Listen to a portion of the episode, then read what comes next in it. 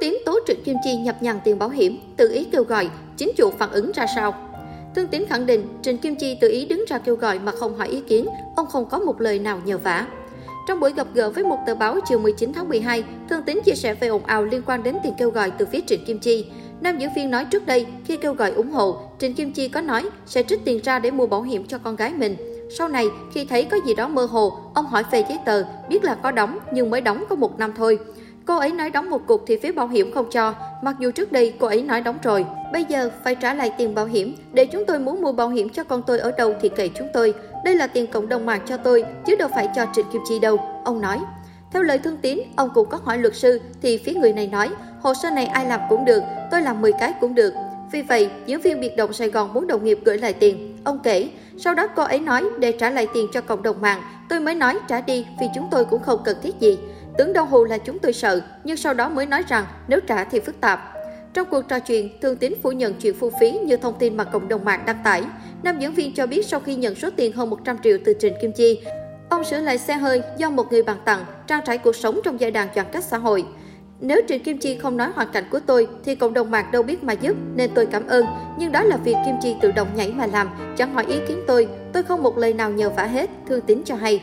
Nói về kế hoạch sử dụng số tiền hơn 240 triệu khi nhận lại từ Trịnh Kim Chi, Thương Tín cho biết, bây giờ tôi đưa hết vô ngân hàng cho con tôi để tiền lời con đi học.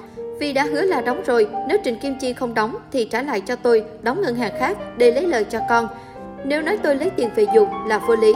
Bị đàn anh nói nhập nhằn, tự ý đứng ra kêu gọi, Trịnh Kim Chi đã lên tiếng. Nữ diễn viên tiết lộ, thời điểm thương tín nằm viện, cô có nói chuyện với vợ nam diễn viên.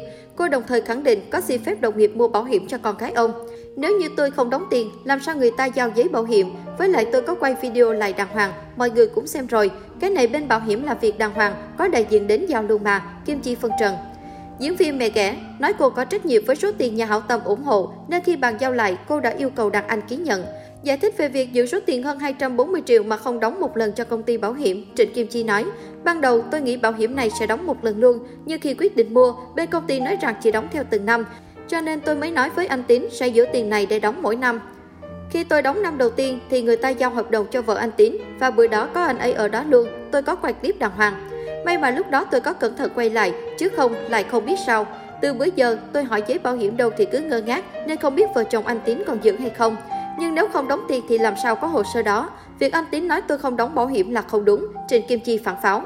Trịnh Kim Chi cũng cho rằng trước nay cô luôn giữ hình ảnh tốt cho đàn anh, mong nam diễn viên có cuộc sống ổn định với vợ con. Song nếu ông Hoàng màn ảnh một thời, nghĩ và nói về mình như vậy, cô vô cùng buồn. Dù sao thì anh ấy cũng là đồng nghiệp, là đàn anh của tôi, nên tôi hy vọng không phải là như vậy, Kim Chi chia sẻ.